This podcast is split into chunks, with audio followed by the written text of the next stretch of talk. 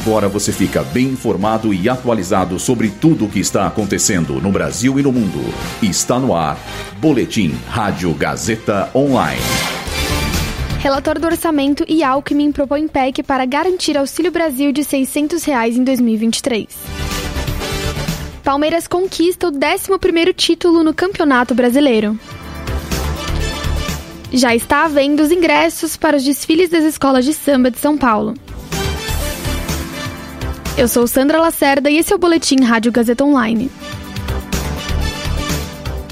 Hoje, o relator do orçamento de 2023, Marcelo Castro, e o vice-presidente eleito Geraldo Alckmin, do PSB, anunciaram que vão propor aos presidentes da Câmara e do Senado a aprovação de um projeto para retirar do teto de gastos as despesas que faltam para os recursos do ano que vem.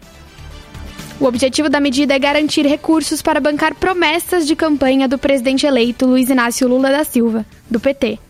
Sendo assim, foi proposta uma PEC de transição que terá como uma das medidas avaliar o aumento do Auxílio Brasil para 600 reais em 2023. De acordo com Alckmin, não foi discutido o montante de recursos que ficariam de fora do teto de gastos para financiar as ações do próximo ano. Antes mesmo de entrar em campo contra o Fortaleza no Allianz Parque, o Palmeiras já tinha conquistado o título do Brasileirão de 2022 na tarde de ontem, após o Internacional perder para o América Mineiro. O Palmeiras chegou ao 11º título da competição, aumentando ainda mais a vantagem com o maior vencedor do campeonato.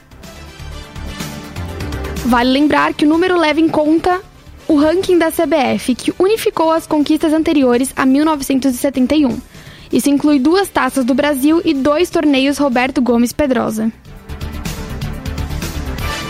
Hoje, a Liga Independente das Escolas de Samba de São Paulo iniciou a venda de ingressos para os desfiles do Carnaval de 2023, marcados para fevereiro.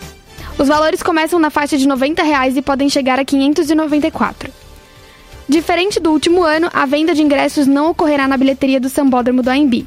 Isso porque o local deverá passar por uma reforma e ainda não há uma data definida para que possa ser utilizado. As entradas estão disponíveis para aquisição pela internet no site clubedoingresso.com e em dois pontos físicos na capital paulista, um no Carioca Clube Pinheiros, na Zona Oeste, e outro na Galeria do Rock, na região central. Os locais funcionarão de segunda a sexta, das 10h30 da manhã às 7 horas da noite, e aos sábados, das 10h30 da manhã às 5 horas da tarde. Esse boletim contou com o suporte técnico de Agnoel Santiago, supervisão técnica de Roberto Vilela, supervisão pedagógica de Renato Tavares, direção da Faculdade Casper Libero, Wellington Andrade. Boletim Rádio Gazeta Online.